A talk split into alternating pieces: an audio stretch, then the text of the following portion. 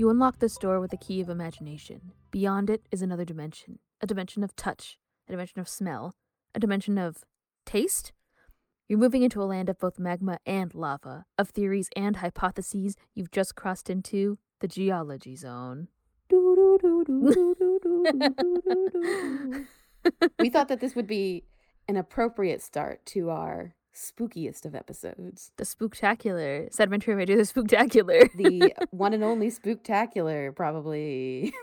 You never know. Maybe there'll be another one. In case you weren't sure you're listening to It's Sedimentary My Dear, a podcast about all things geology, and I'm your host, Ellen. And I'm Jane. What are we talking about today other than uh, the topic of spookiness? Spooky. We're talking about spooky minerals. Ooh. Ooh. This is obviously a celebration for our uh, our Halloween week. Um, and I say week because we're posting it on the week of Halloween, not the day of Halloween. Correct. So, so it's the Halloween week. but it's Spectac- spooky spooktacular. season. Yeah, it is a spooky season. We're all we're all ready for our spooks. Um, I hope you are all are too, because we're gonna um we're gonna spook it up today. We've gone past just the point of pumpkin spice into full spooky season. Um, we've almost come full Christmas is the real problem. but yes, on on an exciting note, we got our first responses from some of our listeners. Yes! Yay! claps to you guys. Yes. So the first person I want to shout out is we got a message um, on Instagram from Pedro, and he said that he was thinking about studying geology and was enjoying listening to our podcast. Woo. So I hope you enjoy going into geology as much as I did. Hope you enjoy school as much as I did. It has nothing to do with geology, but you know. also, Solar Slaves, who writes the music for our podcast, let us know that his favorite mineral is granodiorite. Yes, granodiorite. Ooh. So I just because he mentioned it's his favorite, I figured I might as well go ahead and talk about it. Yeah, tell us about about granodiorite. So granodiorite is a igneous rock. So that means it comes from It was um, forged in fire, just like the One Ring. You are absolutely correct. that is a very um, proper use of a Lord of the Rings reference, and I appreciate you for it. So granodiorite is very similar. Is similar. it too to, many too many pop cultural references in one episode? We already had two in the first like five minutes. No, it made me internally chuckle, so it must be good. it's probably fine. But so we have granodiorite, which is it's very similar to granite, which I think a lot of people have seen, you know, pictures of granite before, Yes. whether they were real or fake countertops. A lot of people have probably seen granite. Ro- and they're rocks, they're not minerals, they're rocks. But both of these rocks are formed intrusively, which means that they are formed when magma cools slowly, but underneath the Earth's surface rather than being blown out of a volcano, Oh, which would that would be extrusive. Oh, intrusive is internal. not like intrusive, like like penetrating, but not Yes. not extruded. I yes, not now. extruded. Intrusive. A lot of times it'll be something called a pluton, which a lot you can kind of imagine as like a kind of like an internal bubble underneath the Earth's surface where it cools down in kind of a dome shape. All right. And a lot of times the crystals, depending on what height they are in the dome and then what content, what the mineral content is of the magma, uh, you will get different types of rocks and also you'll get different cooling rates because they cool, the crystals will cool at different temperatures. Hmm. But we know that these cool very slowly because this particular type of rock has a phaneritic texture. So phaneritic, P H A N E R I T I C. I could tell by your face you didn't There's understand what I was talking about. I get it. Yeah. So phaneritic means that all of the the grains, uh, all the crystals that are within this rock are fairly uniform. They're about the same size and they're pretty coarse, meaning that you can see the shapes of them with your naked eye. That means that it took a long time for those crystals to form Mm. and that they cooled at such a steady rate. That's why they're all kind of uniform in size. That's so cool. The thing about granodiorite that's different from granite is that granodiorite actually contains more potassium feldspar, which gives them more of a pink color than granite. Oh, I know Um, that granite looks kind of pinkish. Yeah, um, some some granites Some can of be more pinky, and then some Yeah. can be more white. Um, I think most, in my mind, I always think a classic granite looks kind of like a Dalmatian, where it's white with black spots. the black spots being more uh, magnesium rich minerals, so they're Oh. darker in color. The other thing about granodiorites is they actually have more of those darker colored minerals. They have Oh. more biotite mica and more amphiboles than granites do. So in general, not only will they be sometimes more of a pink color, sometimes they'll just be they look like a granite but darker. They have more of those darker minerals. Oh, cool. But granite's actually part of a, a group of rocks that all are very similar to each other, but depending on what their exact chemical composition are, they are classified as different types of rocks. So that's Hmm. why it's granite versus granodiorite.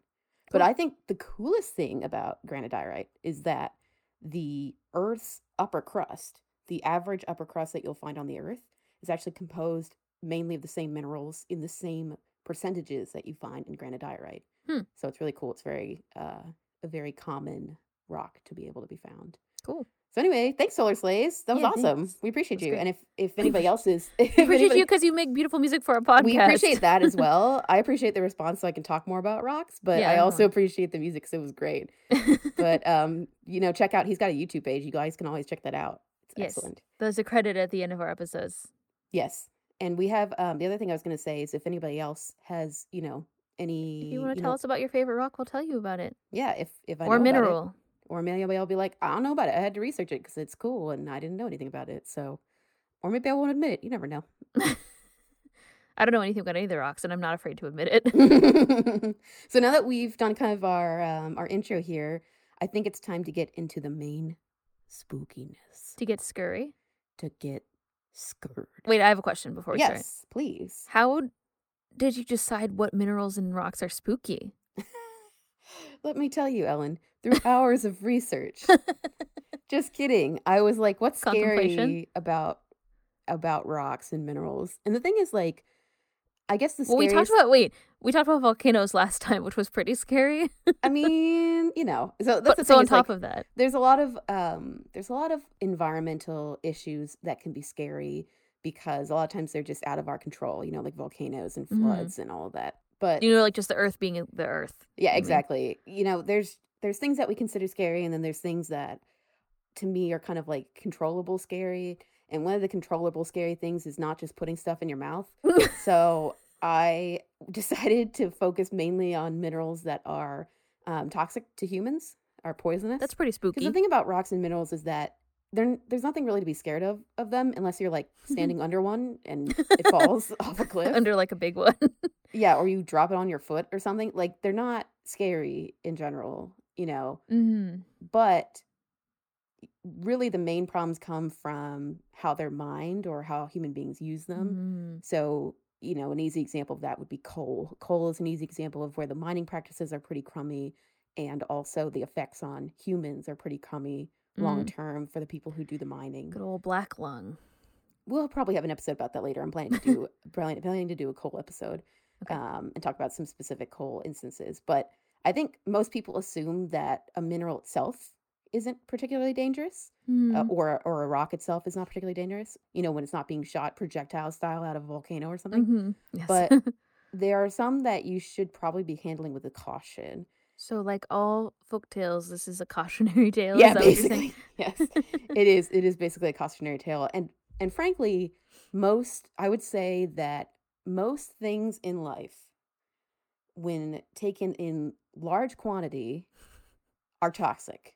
So, you know, there's always the adage: it's like you can't have too much of a good thing. You can have too much of a good thing.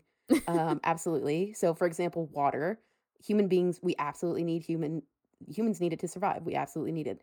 But if your body retains too much water, it can kill you. Uh, it can straight up kill you. You'll be dead. And too Hmm. much water intake actually, what it does is it actually upsets your electrolyte balances in the Mhm. body. Yeah, that is kind of important. yeah. And so what happens is you don't have enough sodium uh, in your body, And and your nerves can't function. yeah, nerves, muscles. Not a big deal. Yeah, it's fine. Um, you also don't maintain a stable blood pressure. So there's been incidents where people have done contests where they're supposed to drink water and then like not urinate, and they have some people have accidentally died doing these like radio show contests where they just we drink were so much talking about water. geology. Anyway, so so it's not. I'm not trying to like scare people. The point is that too much of anything, even a good thing, can be a bad thing. yes. So we have several minerals out there, like halite. Halite is ingestible. It's it's salt. You know, it's totally fine. But I wouldn't suggest eating giant chunks of salt. That'll also mess up your your chemical balance. And most minerals out there, you can totally ch- touch and handle. You can even probably smell them. You can probably you know put them on your skin. the one major thing I would suggest about any minerals is I absolutely do not suggest swallowing a chunk of them. That seems like a very terrible idea. Likely, what happens is your stomach would not break down most minerals Mhm. uh, that are available to you, and you could get a intestinal blockage. Uh, Exciting. even even if the mineral itself wasn't toxic to you, you could get an intestinal blockage. And an example of this is actually quartz. So quartz, a lot of people know it's very common. It's used to make glass. That's one of the common uses for it. It's found as sand on beaches, mm-hmm. and a lot of times it's found in rivers because it just it can stand up to the pounding of rivers and doesn't break down as completely as some other minerals Mhm. do. So it's completely inert. You know, it's not toxic to humans in any way.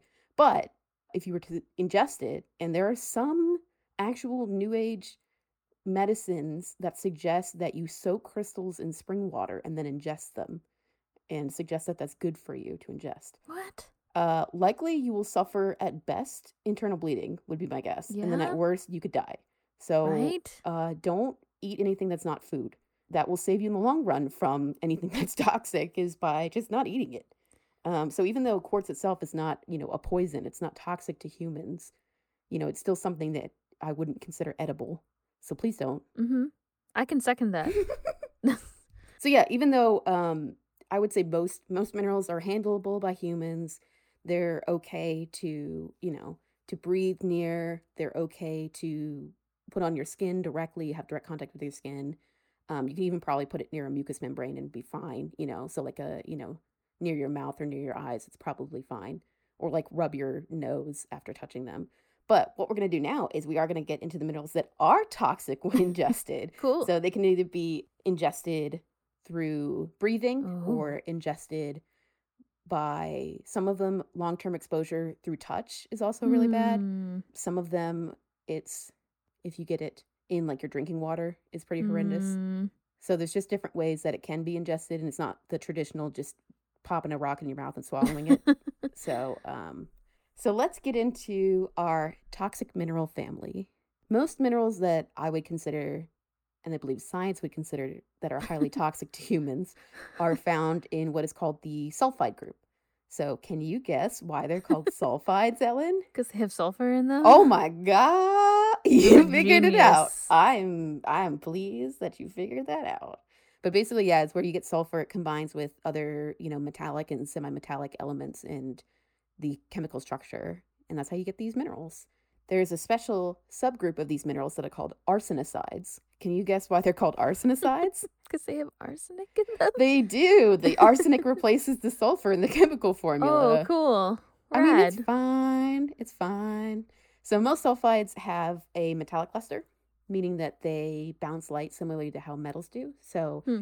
in geology, it's a no-no to call things shiny, but I would be inclined to call it shiny. yeah, It okay. has a, it has a you're saying. metallic sheen to it. Luster. And most are actually relatively soft for a rock, uh, or for a mineral, I should say. Generally, they range in hardness from about two and a half to three. So, for context, Mhm. a hardness of 2.5 on the Mohs scales of hardness is the same hardness as a human fingernail. So, you can 'Kay. imagine that it's scratchable with a human Yeah. fingernail. Breakable. And a, a copper penny has a hardness of about 3.5. So, most of these minerals, not all of them, but most of them can be scratched. If you have a penny, you can scratch the surface of them Mm. Almost all of them have highly symmetrical crystals, Hmm. meaning that they have very ordered crystal structures that present as twinning. the term twinning means that you have two separate mineral crystals that actually grow together and they're symmetrical to each other. So it doesn't necessarily mean that they perfectly mirror each other, but they'll have, if you can imagine you have one mineral and then you have another mineral inside it but it's rotated in such a way but it still aligns perfectly like if you rotated it back to to the starting point it would align perfectly with the mineral it's twinning with So you're saying, oh, so like there's two. There, well, I mean, there's multiple crystals in the substance, but you're saying like the crystals, they're basically like perfectly. they're perfectly aligned in a in some sort of symmetrical fac- fashion so it doesn't necessarily have to be an exact it kind of it's kind of like looking at an mc escher painting when you look at them yeah, they're so really cool Yeah, they're like the same like shape, but they might be a different orientation, Correct. kind of, or whatever. That's exactly what it is. And they always Okay. have some sort of touching point. So they may be through each other or they may be side by side, like a book, Oh. you know, or Mhm. they may That's what I imagined when you described it. Like they're perfectly side by side. But, That's possible, but that's not always. oh, interesting. Sometimes they grow basically within each other and they're rotated. Um, Oh. Pyrite does that a lot. It's pretty common for doing that. Hmm. But the technical definition of twinning is sharing crystal lattice points in a symmetrical manner. And I was like, I don't explain When this. When you say lattice, it makes me think of pie. but yeah, it gets complicated because it's not. We're not just imagining a mirror in a two D right? phenomenon. It's, it's not This two a- D. It's three This is a D. three D phenomenon, so it just gets complicated. But anyway, the point is, uh, they But look you're saying they're basically essentially highly symmetrical throughout. I yeah, guess. and they Yeah. look really cool, and they look really cool, particularly under a petrographic mis- microscope. So Oh, fancy. do recommend if you want to check them out under a microscope. You can even Google. In fact, I'll make Ellen Google this. Google Like twinning, section.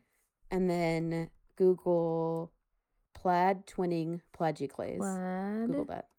twinning. P L A G I O C L A S E. Plagioclase. I, Yeah. I- tartan. Yeah, tartan. Tartan twinning. So if you're looking at the thin sections, you can see that. Ooh, It does look like when you- like tartan or plaid. Yeah, it looks like a tartan pattern. It looks like plaid um, because of when you get twinning, you get really interesting optical properties of the minerals. Because when Mhm. you when your minerals when your crystals are twinned like that, it forces the light to bounce around a bunch more times. So you end up Mm, getting what looks like stripe patterns or Yeah. plaid patterns in the mineral where you have, you know, dead zones where light is not passing through and then really light zones where the light is Oh. passing through. So it's just an interesting way of viewing these particular types of crystals is with a microscope specifically. So if you're interested, I would say, you know, you can look up rocks twinning or like minerals twinning, but particularly looking at the the microscope thin sections I think is the most interesting. Yeah. It looks like have you seen Jane, have you seen Oh no, we talked about this before. You haven't seen Interstellar. We ta- I made a reference to Interstellar on our, our episode about the ocean being insane on the earth. No, I have not seen it. I'm sorry, I don't understand your references. For anyone who has seen Interstellar, the pattern looks like uh, when he's in the Tesseract. It kind of looks like that. Jane this is between me and the audience. Jane's not included. Also, maybe you should go watch Interstellar so I can keep making references since the second time. Uh, You'll have to remind me so I can remember to do it. So anyway, sulfides are aside from being highly symmetrical, they are formed in hydrothermal vents. Hydrothermal Okay. vents are fissures or openings along the seafloor where geothermally heated water comes from and it's issuing from, you know, deep crust or top of the mantle. And what it these are usually found around hotspots or like spreading centers. So, for Mm. example, the Mid Atlantic Ridge is a spreading center we talked about, Yes. And which are, of course, some of the deeper parts of the ocean, obviously, mm-hmm. because it's the seafloor. It's where all the like weird animals are that live near the hydrothermal vents. Absolutely, like those crabs that are And like fuzzy. the long things. yeah, I don't the remember what they're noodles. called. The they're ocean worms, noodles. but they're worms. But ocean noodles, I think, is a more appropriate term for them. But anyway, our mantle contains a lot of the heavy metal elements melted into it. So iron, nickel, cobalt, things of that nature. And so when they are released from the mantle as particulates in the geothermally heated water, hmm they precipitate out of solution and solidify on the ocean floor. So they can solidify as minerals or eventually turn into rocks. Uh, there's various different ways that they get extruded, but that's where we get most of our heavy metals that are on Earth from. They're two worms, by the way. Two worms. I knew they were worms. I was like, I knew, I know, I can see, imagine the photos. They should have just been called noodle worms. Yeah, IMHO. I agree. Anyway, back to what you're saying. Sulfides are incredibly useful to humans Interesting. because, I mean, despite how toxic they are to us, I was gonna say int- useful and deadly. Yes, very useful for humans, despite how toxic they are, because they are incredibly important ore rocks. Oh. So, an ore rock is a type of rock that we get, we mine to collect metals from. hmm Or sometimes not just metals, but in general, it's usually associated with metals. Like ore is just like a raw material that you can extract something out of by processing it. Yeah, correct. Usually metals, but Sulfides are commonly sulfur that's combined with things like lead, zinc, iron, and copper. So they're all Mhm. metals that we use daily as all humans. useful things. Yes. You know, copper is a lot of times in our piping. Uh, copper, Electronics. yeah, All of these are in our electronics. zinc, we eat that.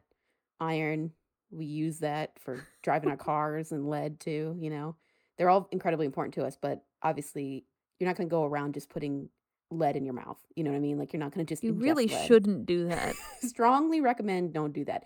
So the problem with sulfides is not just that they themselves can be toxic to us, is that the mining of sulfides is incredibly dirty. And by the term dirty, I mean that it creates a lot of waste products Hmm. that are very poor for the environment.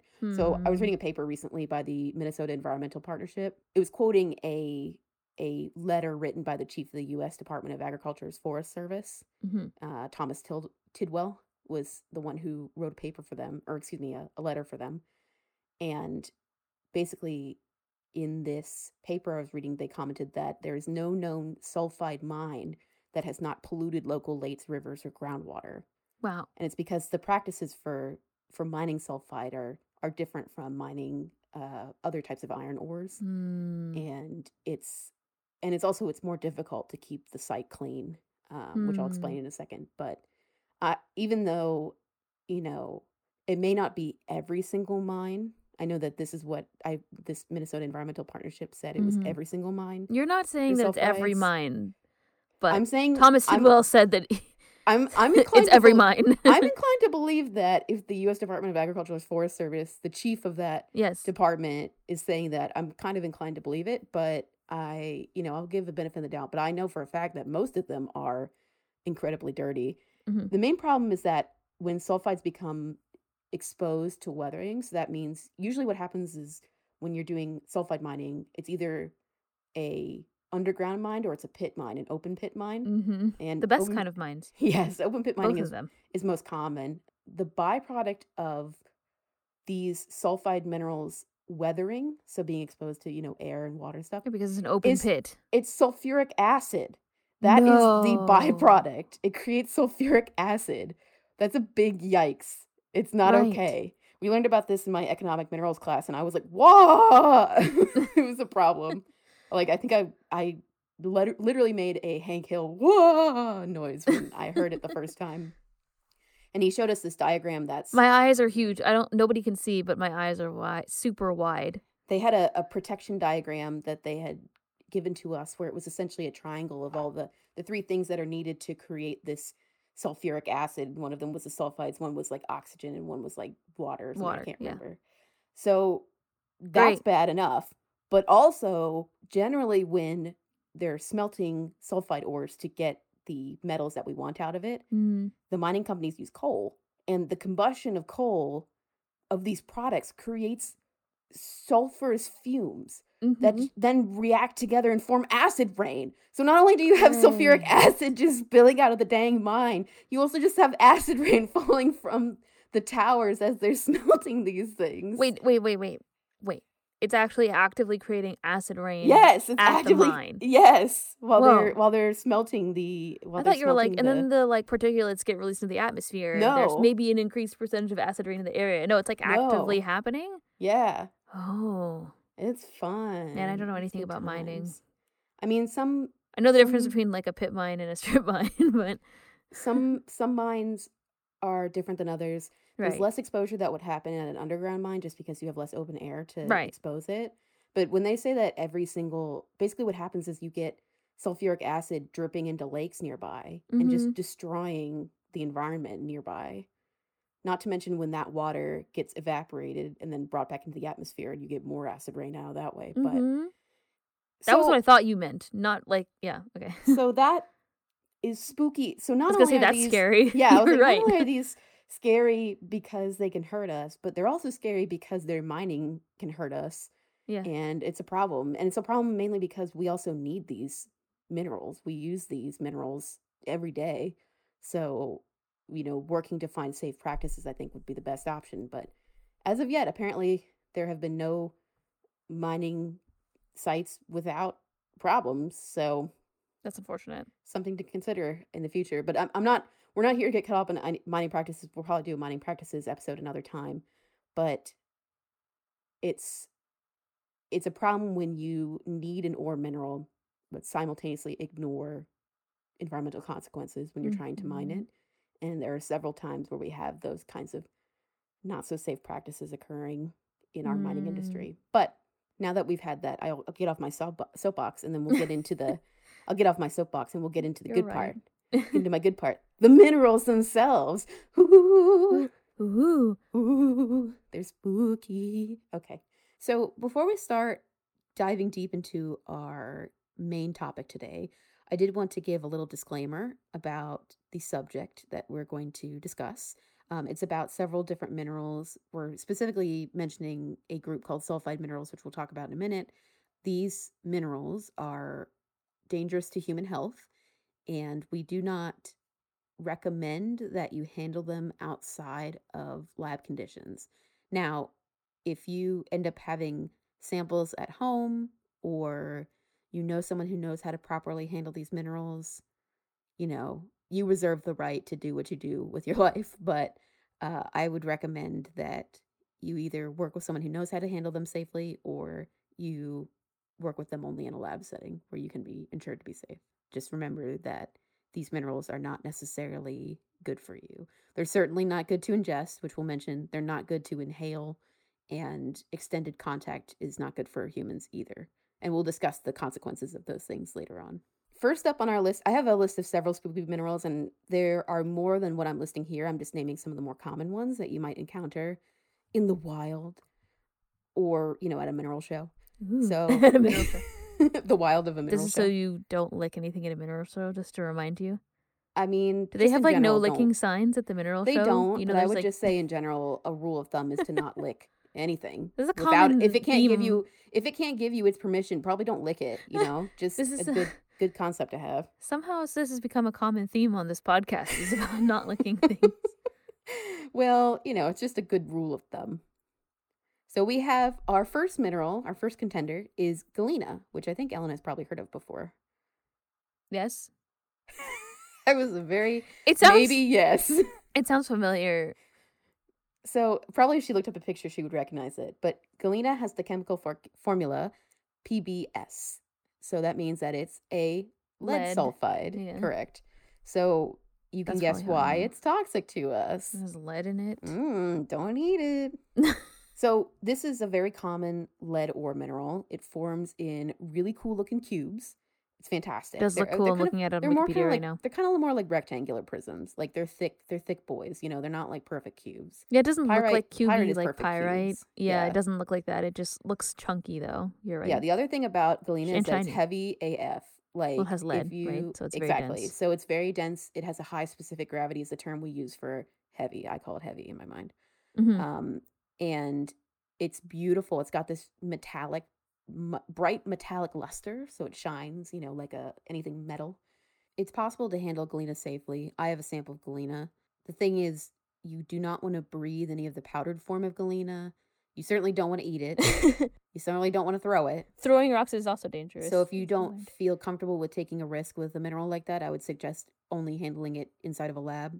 But if you know what you're doing, you should be fine. If you do have a sample of galena, be aware that galena scratches rather easily. It's a fairly soft mineral, so you need to be careful about not creating any dust form of galena because you do not want to inhale that because it's lead dust. It's sounds pretty your lungs will not be happy with you. so strongly do not recommend doing that. But other than that, it's it's safe to have on a shelf if you feel comfortable with taking that kind of risk. Obviously I did. Since you have it. Yes. And it's scary because lead is toxic to humans. Other than that though, I would Mhm. say it's it's very low on the spoop scale if we're gonna rate these on spoopiness. From know. one to really extremely spooky. yeah. From one to running away Scooby Doo style, I would say that it's it's really not anywhere near that. So from one to like zoinks. Yeah. From one to Zoinks, I would say that's nowhere even close. We're not even getting to to the let's split up gang point, you know. It's just Yeah. that's it. So the next mineral I want to talk about is cinnabar. oh, With- I have heard of cinnabar for sure. Yeah, you have, and I I love cinnabar. I feel like I have heard of galena though. I mean, anyway, it's. I think you have. My sample is actually from Joplin, Missouri, which is also nice. So I was thinking about trying to see if there's a galena mine near me. Oh, it's local. Yeah, my my Cute. sample is local to me. So cinnabar has a chemical formula of HGS, which Ellen still remembers, I'm sure, from her. Mercury sulfide. Yeah, Hg is mercury. So It took me a second though. I was like, "What is that?" yeah. To be fair, it's been a long time since I had chemistry either, and I would not have been upset if it took you a minute. So cinnabar it stinks because cinnabar is gorgeous. It's Mhm. like the most gorgeous thing ever. It it has this incredible like scarlet color. Crimson colored, yeah. Yeah, they like it's crimson. Yeah, they call it they actually list it as scarlet in books, which I think is amazing. Sometimes they can be more of a, you know, like a dull brown red sort of color, but a lot of times it's just beautiful. It's like a really bright red color. Um, it forms in tabular crystals, which look like the uh well the technical definition is a pad of paper, but nowadays it looks kind of like a tablet, honestly. It looks like, you know, your tablet in your home. Um or Oh. sometimes they'll form rhombohedral crystals, which is like a rhombus shape, or they'll form Rhombohedral. I like or that. That's good form uh, prismatic crystals, and they they commonly have twinning, which is also nice. They are they can have an adamantine or a submetallic or a dull luster. So adamantine is like the, that's the word we use when it's not shiny. We're not allowed to say shiny, so we say adamantine. But uh, Wait, when it's not shiny or when it is shiny? when it is shiny, when it's when it's not shiny, we call it dull, so it's a dull luster. And then when it's adamantine, it's that's the, Shiny. that's the term we use for the most brilliant shine that you would get. What's an example of a shiny mineral that we would know? Diamond, diamond Okay. is has an adamantine. Adamantine. Yeah, or quartz would have an adamantine luster. Yeah, I guess it does. The thing is, a lot of time with gems. so well, you mean yeah, an uncut an uncut diamond would still be shiny. Yes. Yes. So a lot of a lot of cut gems end up with an adamantine luster, but it's because they're faceted in such a way to bounce light more Mm-hmm. Regularly. You know, make them look better. It's very pretty. I'm looking at how red it is on Wikipedia right now. I love it. I love it. I don't actually have a sample of it. I don't this think you should. It's fine. Cinnabar It's fine. forms with uh, realgar, which we're going to talk about later, and it also forms with pyrite. So it forms in hydrothermal veins, but it also forms around hot springs, which I think is really interesting. Cool. Because again, well, you, you, have- did say that you need to have that hydrothermal energy. To, yeah, I guess you need to have heated water yeah to form that's these full of metals. Yeah, exactly. bits of So metal. the thing about cinnabar is that this is one that I would recommend not handling because m- mercury in particular Mm, is can be absorbed through human skin. it'll go straight through your skin. Definitely would not recommend putting it into your mouth. Would not recommend sticking it up your nose or in your ears None or anywhere else. good. Any other crevices you have, would not recommend putting them in there. Um, you know, it just seems like a bad idea. Yes. Yes, so that's that's cinnabar. Okay, so let's go to our next mineral as we move away from metals into semi-metals. So this one is arsenopyrite. So arsenopyrite is Fe AS the chemical formula. So do you know what AS is? Oh, is that arsenic? No, no. yeah, no. yes, you're yeah. right, because it's arsenopyrite. Yeah, so yeah, it's, yeah. it's iron, arsenic, and sulfur combined together to make this beautiful, beautiful piece of stone, and this beautiful, beautiful piece of mineral. And speaking of pyrite, pyrite is also Yeah. technically technically toxic if you swallowed it Oh, cool. because it's uh you know it's an iron It's a sulfide. good thing they were selling it to children in those like Discovery Channel stores. Almost like swallow it. So you know it's it's less worry, worrisome than arsenopyrite, which as the name implies has arsenic in it. We talked Mhm. about that, but you know we I would still recommend you know not licking it. Mm-hmm. Just pro tip, don't lick it. Anything. It looks pretty cool too. I'm looking at it. So yeah, we have arsenopyrite is to me I think it's pretty cool. It a lot of times has really pretty twinned prismatic crystals. It's typically kind of a silver white color, but when you expose it to weathering it actually tarnishes Mm-hmm. and it tarnishes to kind of like a pink, sometimes a brown or a copper color. Oh, And the other thing is with the tarnish it also gets kind of this this iridescent oily sheen to it too, so it looks really cool. hmm. Chalcopyrite also has kind of an oily sheen to it, which I think is really interesting. It's related. It's not the same, obviously. When you say oily related. sheen, you mean like rainbowy kind of sheen, basically. Yeah, yes, exactly. Like an Yeah. oil slick that you would see. Yeah. It's a rainbowy kind of it's a you get a lot of light bouncing around and you make this beautiful rainbow. It's opaque, meaning you can't see through it. It's like like pyrite is. Mhm. And it has a metallic luster, so it looks kind of like a metal.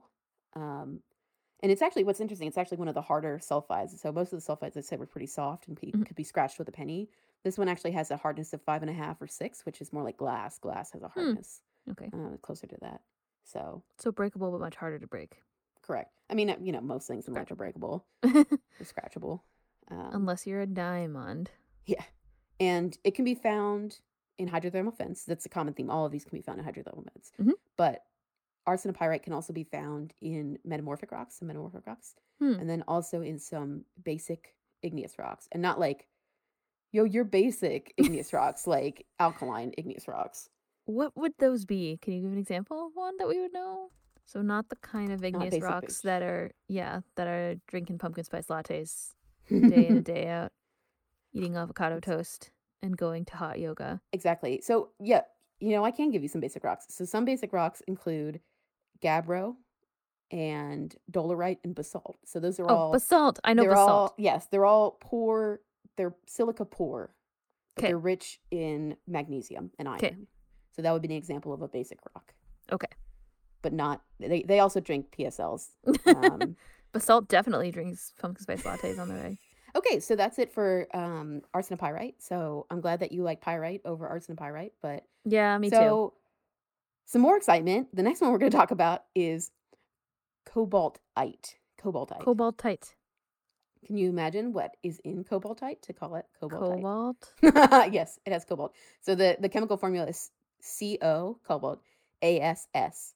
So not only does have, arsenic. yes, so does not only does it have cobalt, which is dangerous for human beings, you can actually get cobalt poisoning Really? essentially. Oh, I didn't know that. Yeah, there was a case. I was looking it up on Wikipedia. There was actually a case where in Quebec, hmm uh, this was like in the 1960s, August 1960s, a person went to the hospital in Quebec City with symptoms of alcohol cardiomyopathy. By the way, I'm reading this directly from Wikipedia. So if you ever, if you go to the Wikipedia page of cobalt poisoning, yes, So, uh, heart attack, alcohol induced heart attack. over the next eight months, 50 more cases similar to this What? appeared in the area, 23 of these being fatal.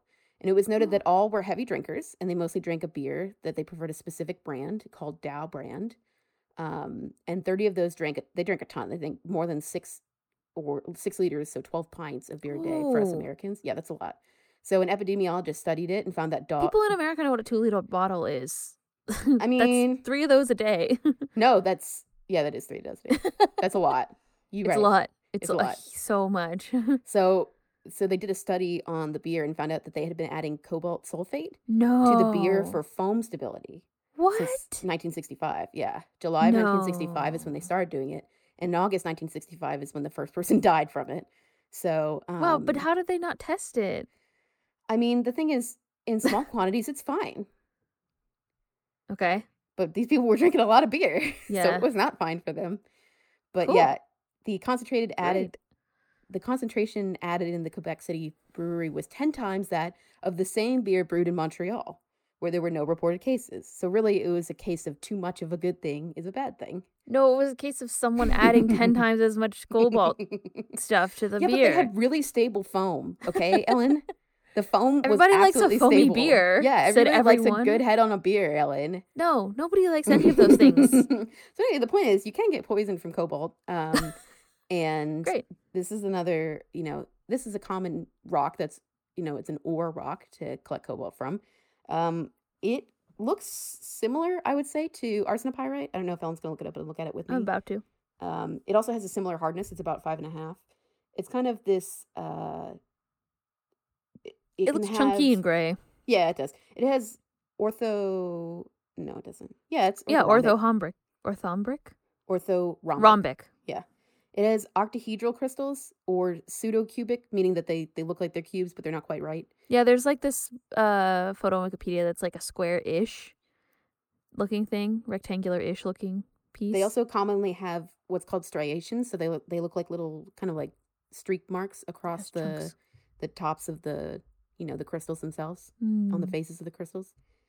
And the color can range from kind of like a, a grayish black kind of color to more of a, a silvery white-ish color. But really it's kind of to me it almost looks kind of gold like a like a tarnished gold kind of color. That's kind of always how I I viewed it. Yeah, it does um, look like I would say it's kind of a oh, yeah, kind of like a fake gold, Kind of a tarnished color. fake gold color. Yes, yeah, the just cubic, generally grimy. the like whatever semi-cubic. I can't remember what you just said it was called, but Pseudo pseudo cubic. pseudo cubic sample that's shown on Wikipedia looks like um if you had had once had it looks like a sci-fi spaceship wall texture, like in the sense that it's like kind of You're not wrong. gold-ish, but it's super tarnished and like worn looking with Yes. the striation because the striations. Yeah, because it has the, the they look like scratches essentially. Just Striations adding are not a, scratches, a visual for No, you're everyone. totally you're totally Yeah, the That's a good way to striations describe they aren't scratches, but that's what it looks like, kind of. They're essentially like growth marks if you think of it that oh, way. that's cute. Stretch marks. to think of it. yeah, yeah, it is. Yeah, they're rock stretch marks. That's what I like to think of them as. Um, yeah, it's kind of this weird off gold, kind of fake gold color, Cobaltite is fake also brass color. opaque, which is the same as the arsenopyrite, so it Mhm. doesn't you can't shine light through it, and it has a metallic luster, so it looks metallic. It looks Mhm. metally, It does look metally. but a lot of times you'll have weathered surfaces so that it won't be it'll be more submetallic meaning it's not nearly as bright as you know a pure metallic shine would be. Mm-hmm. so they do form in the hydrothermal vents. They can be found with other arsenicides and sulfides. Okay. So we'll move on to another one that i think is particularly interesting and i really think ellen should look this one up because this I'm one's Googling called orpiment. Ooh. Yes. That's that's the proper noise you should make when you google orpiment. So orpiment's chemical formula is as2s3 so arsenic 2 yeah, arsenic two, sulfur three, Okay. and it actually has a very low hardness. It's only one and a half to two, so you can you can actually scratch it with your fingernails. Uh, don't recommend since it has so much arsenic in it. I wouldn't recommend you taking your fingernails to it, but you can. There's a photo on Wikipedia of it on a dark streak plate, and it looks Yeah. like chalk, like the amount that's kind of like come off. It has like a makes sense. very it has a very pale yellow streak, which Yeah. you would see would almost be white on a streak plate or like a gray kind of color. But the cool it, it really is like a very pale yellow. But the cool thing about this is that it looks like uh mica. If you've ever seen mica, it looks very similar to it. It has a these very thin sheets that are held together. They're cobbled together in an interesting pattern um, that make it look kind of like a book. Mm. So it's like the pages of a book, but they look like are yeah. the uh, so so for the people using Google right now looking at it, there's a lot of and Jane who's probably not, but there's a lot of examples that are shown like the top search examples have like very defined, well defined like crystal structures, crystal like structures. They can they can also form in other types of structures like columnar, which is like you know columned crystals. Yeah, pointy. but a lot of the but it's also more commonly found. I think it's more commonly found in these these book like Yeah, these but I'm just saying, like, a lot foliated of- is the term they use. Oh, like a foliated. yeah, foliated means book like. So they're like a like a folio, like a like a Yeah. Shakespeare So folio. there's a lot of examples of that. It's just not the first result. So if you're looking at this, Jane's talking about some of the later results where you can see it's kind of like flaky looking. Yeah, but sometimes they form crystals. Sometimes they just form in a big blob. It just depends on how they're feeling. Um, you know, it just depends on their life. Rocks have a lot of feelings. They do. Minerals have a lot of feelings. And I think the coolest thing about it is the color. So it's like this kind of like it can be brown, kind of a brown yellow, but a lot of times it'll be this like shiny gold yellow. It's kind of like, dandelion yellow. Yeah, it's like really it's really bright. It's like a lot of times in books they describe it as like a lemon yellow color, but I would think it's Mm. more of like a goldenrod, you know, to me. Yeah. I mean, I'm Um, fine with any of those three things we just said lemonrod, dandelion, or. I mean, sorry, go lemonrod, lemon, goldenrod, or dandelion. the other thing about this is it has a luster that we haven't mentioned before. Mm. It's called either resinous, so it looks like resin, so like it does amber, look like that. or a lot of times they'll call on the the the broken surfaces, the cleavage surfaces, they Mhm. will call it pearly, so it looks like pearls. It's like opalescent, and it's Mm. because of the way that the light is bouncing around. Yeah, so it's kind of like kind of cloudy looking, but still kind of shiny. Yeah, it still has that sh- has that iridescent sheen, but I feel like everybody knows what amber looks like. yeah, I feel like mo- at least most people, I would say, know what Yeah. amber looks like. This Um, one or- photo of a sample here says toxic arsenic sulfate sulfide on it. So That's you know. yeah, that's another thing. Uh, don't lick it. It's another one that I recommend not handling because again, it's arsenic, and in fact, it has extra arsenic because it's AS2. But uh, that's not really how it works. I'm just joking. But I'm just saying that it looks gorgeous. It looks like shining gold. I wouldn't does. recommend touching it. No. It's probably a bad idea. Um, so yeah, that's all I wanted to say. I I think orpiment's really pretty, but I I do It is pretty. I, I like it. I think it's gorgeous, but I think that it's I didn't know anything about this until today. Yeah, orpiment is really cool, but yeah, Actually, I it's didn't know about most of these until today. Or, orpiment is very cool, but also very toxic. So do not recommend Cool. engaging your senses except for maybe your eyes with it. But like from far away, you know, like don't put your eyes on it. All right, cool. Okay, so next up, next up that uh one more. I mean, there. Okay, here's the thing. There are many minerals that are within the sulfide group, but I think that I'm gonna just this is just gonna be the highlights of some of my some of the ones I think are most interesting and some of my favorites. hmm And so this will be the last one for now. You know, it's your podcast. Like you can talk about whatever you want to talk about. it's your podcast. where can talk what you want to. So, but if you have, if you guys have any more recommended toxic or scary minerals, ooh, spooky, um, feel free to let us know and we can absolutely discuss Yeah, we can have spooky round too at some point. for sure. Absolutely. We can, I don't know, maybe we can have scary turkey day or something. I don't know. we'll figure it out. But uh, the next one I want to talk about is realgar. Okay. So realgar, the chemical formula is AS and then capital S. So just arsenic sulfide.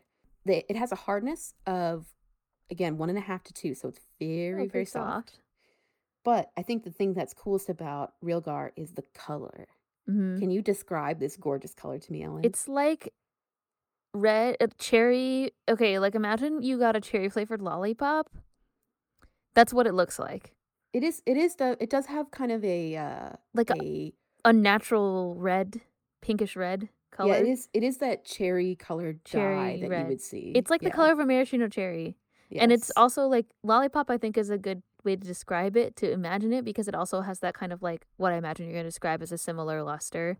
yeah it's it's transparent uh to translucent so that means you can light can shine all the way through it you can see through it Mhm. so it, There's it does nice it does look it like something it does look like candy don't eat it it does look like candy though It does look like, yeah, it looks like hard candy. it really does it looks like a jolly like a looks like, like watermelon a jolly ring pop. rancher Yeah.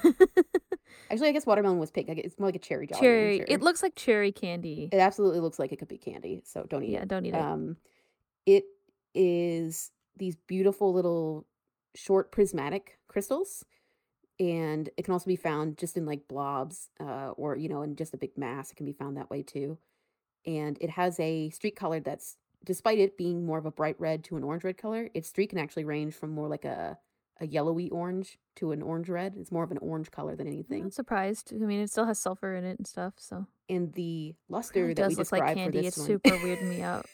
The more photos, I was like, man, this one really looks like candy. And then the more photos of it that I look at of it, the more I think it looks like candy. Why do you think I mentioned so many times in this podcast? Don't Don't, lick things. Don't lick things. Don't eat them because they look good. They look like yeah, but if I saw a rock like this in real life, I definitely wouldn't eat it. you don't know that. What if I told you it wasn't poisonous? You'd be like, "Oh," and I'm like, "It's something you can eat." Mm, People had to find out the hard way that they were not edible, Ellen. You can't just figure out. I know we you wouldn't have way. salt if somebody hadn't figured out that halite was edible. Yes. The other thing about realgar is that it has a resinous to a greasy luster. Is usually how they describe it. So, I mean, Mm, we- greasy. we learned in class we learned not only did we learn the shape of the crystals which are called habits Mhm. there's like 50 of them i'm not even joking there's like 50 different habits and they're all some of them are just so close to each other that you don't even know you just hope for the best and swing and maybe a miss you don't know you just put it down on your lab sheet and hope for the best and then luster is similar there's probably like 10 really common ones but you know there's so many more that are used and uh, that's one thing that I have to get used to if you do take a mineral class is that they expect the nitty gritty details when you are describing samples. Hmm, So just be mentally prepared to learn a bunch of vocabulary when you take a mineralogy class. That's all. Cool. So it also forms in hydrothermal vents, surprise, surprise, and Mhm. can be found around hot springs. And it is commonly found with orpiment and Cool. stib- stibnite, which we didn't mention before, but stibnite is another sulfide mineral that I wasn't going to bother to bring up. It can also be found with lead and or other minerals that have lead and silver and antimony in it. So I would say that we know as humans not to just go around licking stuff. You know, we know that like that's not a good idea. Touching stuff, sure? putting it up our noses. Like we learn that from a young age that that's not an appropriate thing to do. Um, but you know, in the past, we didn't have as good of knowledge about some of these the properties of these minerals and not only that but we didn't have some of the knowledge of what they do to humans over time when they have contact with them so we Mm. have um, many examples of where these minerals were used because they're so beautiful were used for pigments or f- were used for makeup or were used for dyeing clothes or were used in other ways that made humans have contact with them in extended amounts that were really bad for them so Mhm. one of the most common uses for a lot of these particular minerals was for makeup. So, you know, nowadays we have makeup, we use safe pigments, oils, waxes, stuff like that. Obviously, Mhm. um, you know, we have regulation committees to do that. But in ancient Egypt, they did not have regulation committees. They just had a cool fashion trend to have crazy heavy eye eyeliner. um, they weren't going cat eye; they were going like full black eye situation there. mm-hmm. I mean, they were all going through a goth phase, obviously, but the pigments that they used to create these kohl liners were actually this. It's like this beautiful kind of black green sort of hue. Uh, they were made with lead salts. Um, cool. There Great. may be a reason why most of them didn't live past 30, but lead poisoning. Probably more than one, but yeah. Lead poisoning, you know, lead in large doses. Um, and the reason why we don't have lead in paint in our houses anymore is because lead poisoning leads to, you know, convulsions, mental confusion, coma, and then eventually death. So- Hmm. Long term, so that's those are high doses of lead. And then long term low doses of lead reduce IQ, they reduce attention span, they impair Cool. growth, and they can damage your sensory perception. So cool, your ability cool, to experience cool. senses. So so like smell and taste and hearing. cool. So All those things you need. so there's it's not good. And the thing is, the trend of using lead continued. For example, Roman women were using lead, but they used it as foundation because it was making like a white pigment, so they were having really pale foundation. Oh, I, But- I guess it does. but not only that, it made their faces literally pale because they were sick from lead poisoning. yes. Romans did it, and then you know a lot of colonials also did this, and like Mhm. pre-colonial times, uh, a lot of no- nobility, especially in Europe, decided, oh, that's a good idea. So I think a famous example that a lot of people know about is Queen Elizabeth I. So she used a mixture of lead and vinegar to make her complexion very light. And the Mm. reason why she was really obsessed with her her skin because she had gotten smallpox and she didn't want anybody to know. Oh, she was and the covering up the smallpox- scars. Yeah, exactly. So that's the thing is it actually like really it fills in the cracks and Mhm. smooths your complexion, but Mhm. also it's lead. Yeah. So it's yes. a problem. So the thing Which- is with true foundation. Yes. she had also lost a lot of her hair from having smallpox. Um, and so she that's why she always wore those crazy yeah, that's why she didn't have her natural hair. That was always wigs. Oh. She always had crazy red wigs that she wore. Hmm. Um, but I think also lead exposure can lead to, you know, your skin changing colors Mhm. and your teeth rotting and also your hair Mhm. falling out. So it probably helped contributed to her having Mm. poor skin and missing hair. So it's pretty sexy. So good. But yeah, no, uh, she was a very famous example though of wearing that kind of makeup. Interesting. And in the Mhm. US, there were these little tins that you could buy. This was in the 1800s, the late 19th century. There were these little tins that were uh, advertised in a newspaper. I can't remember which one. I'll have to look it up. National Geographic did two great articles about using deadly minerals. I'll probably Oh. post links to them. I was going to ask Ellen to put Send links the to them for everybody because they're fantastic. Um, and most of my information comes from this, even though I knew a lot of it before. I wanted to have like a reference. hmm So one of the things that was advertised was complexion wafers to make your facial blemishes just disappear. So get rid of freckles, you know, worry lines, get all that. The way you got rid of them were through a box called the arsenic complexion, complexion wafer, Mm, Um, arsenic complexion wafers. which uh, you know, people knew was poisonous in Victorian times. When you say wafer, was it like they ate it or they Yeah. put it on their face? They, They ate it. They ingested it. They ingested no. arsenic. And people knew it was it was poisonous. What? But they were like, a little's fine. That's true. By then, there was like rat poison and stuff. No, they all knew, and they were like, "A little's fine. It's fine. You know, your complexion is important. Yes, uh, it helps you look more ghostly than you already are, because you're one step closer hey to the man, grave. for a long time it was fashionable to have TB. People thought it was like a cool hip artist disease. So you know. so anyway, Anyway. uh, more importantly, arsenic poisoning can redu- induce vomiting, uh, abdominal pain, brain swelling, aka encephalitis, Oh, uh, bloody diarrhea. No thanks, I'm good. oh, yeah, Uh, that's fine. My complexion is fine the way it is. But so there's also, it's not just that there was killer makeup. There's also killer clothing. so there's Whoa. another. So when you, if you didn't die in a unsupervised industrial accident, then in the 1800s. yes, or from gangrene or, or, just TB. or just a common cold, Yeah. then welcome to clothes that will hurt you. So Nat Geo also did another awesome article about this where they talked about some common uses of minerals that are dangerous to us that ended up being used for industrial purposes again as dyes or in other ways hmm and uh Yeah, it's not good. pretty, as we were it's not good about. so there's a term that some people have probably heard before called mad as a hatter Mm-hmm. and it's debated whether this is actually related or not by scholars, but some people believe it's because of the side effects that hat makers dealt with because they Mhm. used mercury to make hats in the 1800s. Mhm. So they began to use mercury specifically to treat rabbit and hare fur. Hmm. And it was like, I think in like the early 1700s when this started. And then hats in the that were made in the 1800s that are still around, uh, you can test them and they still contain mercury. So we know that they were still Mhm. doing it. So a lot of men's felt hats were made using hare and rabbit fur. Mm. And to make the fur stick together to actually form the felt, the Mhm. hatters would brush it with mercury. So the thing is, is Hmm. mercury when inhaled, it goes straight to your brain. Should have just That's not wool. good. You get neurological system symptoms, and you know you get motor skill issues. Um, there was a term apparently for a hat making town in Danbury, Connecticut, that was known as the Danbury Shakes from Oh people trembling no. from mercury issues Oh dear. there have been issues with mercury exposure in the environment. I'll talk about that another time, but you know, we're similar. You get neurological symptoms from mercury exposure. hmm You Um, can. and it also causes mental issues as well. So you get like paranoid, you can get uh you get like your brain just doesn't function correctly anymore from overexposure to mercury. Mm. And you can have respiratory problems, you know, teeth problems, you don't live as long, All good you things. know, heart problems, all that. So apparently though, according to this article, which I'm very inclined to believe that these effects were documented, but people just kind of viewed them as like it's a living and just did it anyway, which everyday hazard. Well, they weren't getting Exactly. crushed by industrial accidents or whatever. Other all those other things that I mentioned. We mentioned before.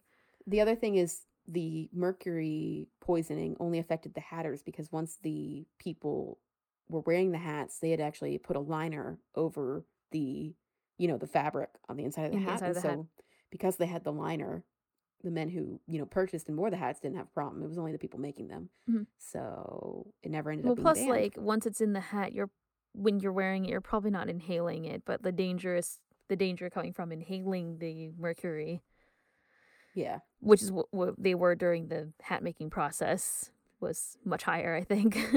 Yeah, and the, the viewers can't see it, but I was just physically Just shaking my shaking your head it just drove me crazy. So the other thing they talked about in this article, which I was aware of, was which I'm glad I was aware of actually, but was that arsenic was used in like everything, especially in Victorian Britain. It was used Mhm. in everything. It was used for you know natural remedies. It was used in candles. It was used as a dye for wallpapers and curtains and clothing. Um, people used it to kill each other. You know, Yes. just all the classic Victorian information. You know, classic Victorian pastimes. Uh, and the thing about arsenic is when it is used as a dye, it actually makes things this really bright, beautiful green, which is why people really liked using it. it's like lime green, isn't it? I feel It's like, like, I've a really green green. Um, and I think it was used in a lot of paints on houses and stuff like that Arsenic too. dye. Yeah, it's like chartreuse lime green. Uh, Scheele's green is the term used apparently for arsenic dye. This this arsenic green is they combined to make this crazy green. It wasn't just arsenic; they also combined copper uh, with the arsenic uh, to make this crazy green dye.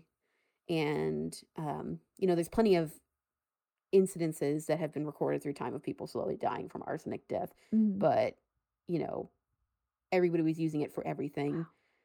It's a really beautiful color, though. it was the problem is like one of the worst ways that people would use it was they were using it as decorations for hair ornaments so they would have like fake flower Yeah, I see flowers that. in their hair Yeah, because it's the color of like leaves, basically. They're using it to dye the green leaves and stuff and the fake flowers. and they would cause like people to break out in rashes across their heads and faces it just seemed like a terrible idea but I, the thing is again the the people who had the worst trouble were the people who were ma- manufacturing Right. these objects because or these you know these fashion icons because they were the ones who were exposed to you know the dust and the fumes and you know the direct contact with the the unstable you know undyed versions of these basically i think that the people who manufactured and then the people who wore these kinds of minerals as makeup were the ones that were worst off because it's like direct contact with skin and breathing it in with powder or Mhm. whatever it's terrible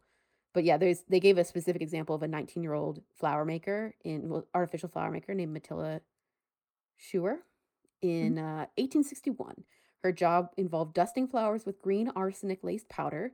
She died a violent and colorful death. She convulsed, vomited, and foamed at the mouth. Her bile was green, and so were her fingernails and the whites of her eyes. No. An autopsy found arsenic in her stomach, her liver, and her Oh. lungs Oh. because it accumulated there over time of her making these artificial flowers. So Wow. apparently, at the time, um, the British Medical Journal wrote an article about arsenic wearing women Uh-huh. and saying that women, quote, carry in her skirts poison enough to slay the whole of the admirers she has met within half a dozen ballrooms, which I thought was uh, pretty fantastic. And uh, the whole point of that was to kind of, you know, turn everyone's opinion against this beautiful shade of green. I'm also but- reading this on Wikipedia. Some people believe that it, this played a role, arsenic green played a role in Napoleon's death because one of the rooms in his home when he was exiled was painted bright green. And some people, so the cause of his death is generally believed to be stomach cancer, and arsenic exposure can be linked, Linked to an cancer, increase. yes. Yeah, Yeah, it absolutely is. carcinoma. It says Yes. samples of There's his a- hair revealed significant amounts of arsenic. Yikes. It's a big yikes, man. Yes, Uh, so great. So I mean, yeah, I think the main takeaway here is, you know, now that we have modern technology, we can figure out what's considered toxic or, you know, deadly to us. And we have learned don't lick it, uh, don't leave it on your skin, don't handle it excessively. Um, you know, small doses, even though Victorian women thought that small doses of arsenic were great for their complexion, I would not recommend it. Um, but yeah, that would be that's it. All that's all I had for our spoopy minerals for today. And I And think that shade were- of green is appropriately spoopy too. Yeah, the shade of green is delightfully spoopy. Yeah. It's very it looks dangerous. It's crazy because it's For like sure. all of these minerals when we're looking at them, you know, the bright red ones, they look dangerous. They look like something you shouldn't be Yeah. touching. And then you see That this bright like green- crazy bright green and it doesn't look like something you should be touching. It's it looks lime like a, green, like It looks like a dangerous green. yeah, for sure. So that's all I that's all I had for y'all today. Wow, I feel like I learned a lot about things that I shouldn't lick, and I was definitely spooked by some of the things that you said. So, They're mildly concerning. yeah, for sure. Just watch your back in Victorian London. I gotta say. Don't ever have to wear a bright in green dress in Victorian, the Victorian Be highly suspicious of any fur hats you find. or any any quote unquote medication. Yeah. Any Victorian homes that have a bright green room in it, maybe be concerned. Uh, you know. Stay out of Victorian times. Probably it's probably Oh, for yeah, the best. strongly recommend if you uh you don't want to have a bad time. Well, good. I I feel like uh, sufficiently educated in the spookier side of minerals. Um, so like we said before at the top of the episode, if you want to tell us, uh, if you have a spooky mineral you want us to talk about, we can do spooky minerals part two, spooky rocks and minerals part two. Or you know, if you just have any other things you want to talk about, you know, we're happy to Yeah, happy to bring them up on the show. your questions and whatnot, and also like if you still want to tell us about your favorite minerals, the, the it's not like the clock is ticking. I'd love to hear about your favorite rocks and minerals still. We would. We really would. So, Yes. you know, you're we welcome your comments anytime. Mhm. So you can to let us know about your comments. you can send to us give a- us to send us to your send us comments. a comment. you can send us a DM or tag us on Twitter at said my dear pod. You can message us through our Instagram on said my dear pod. You can also send a message to our website, which is sedimentarymydear.com, or you can just send us an email at sedimentarypodcast at gmail.com. So Jane, Yes, Ellen. what are we going to talk about next time? I'm thinking next time we might talk about something that gives me the shimmy shakes. Wait, so this this episode wasn't scary enough? It wasn't uh, well, it was a little scary. It was a little spooky. But yeah, I think I'm talking about something that shakes me all night long. and that would be earthquakes and their aftershocks. Ooh. We've kind of talked about earthquakes in the volcano episode, but this they're would be a deep they're dive into earthquakes. interrelated, so that's why I thought I would bring it up and That's do true. and do earthquakes next. Um, but they since they are related, I think it's important that we, you know, kind of talk to them back to back We already talked about fire in the sky. Now we need to talk about things that shake you all night long. all night long. Yeah, yeah. Well, that sounds exciting. Thanks so much for listening, y'all. We'll see you next episode. Yes, thank you for listening. We'll see you next time. Bye. Bye. Happy Halloween. Ooh. Our sources for this episode are Killer Clothing Was All the Rage in the 19th Century by Becky Little for National Geographic, Arsenic Pills and Lead Foundation The History of Toxic Makeup by Becky Little for National Geographic, and Smithsonian Handbooks Rocks and Minerals by Chris Pellant. Music for It's Sedimentary My Dear is provided by Solar Slays. You can find his music at youtube.com slash user slash seaseaful, S-E-A-S-E-A-F-U-L.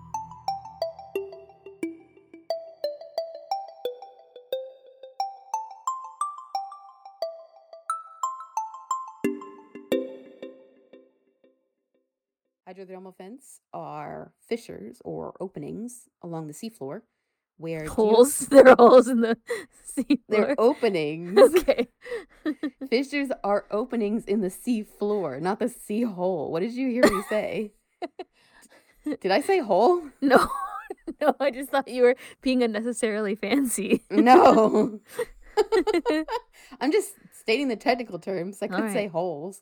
or holes in the seafloor. Yeah. There are holes in the bottom of the sea specifically. My role in this podcast is to make this um, more approachable There are holes in the bottom of the sea. in the sea. In the sea. in sea. the sea. Yeah, Uh-huh, There are holes in the bottom of the sea. I've been told. Okay. The point is though, is that There's hydro. at these holes, I was like, yes.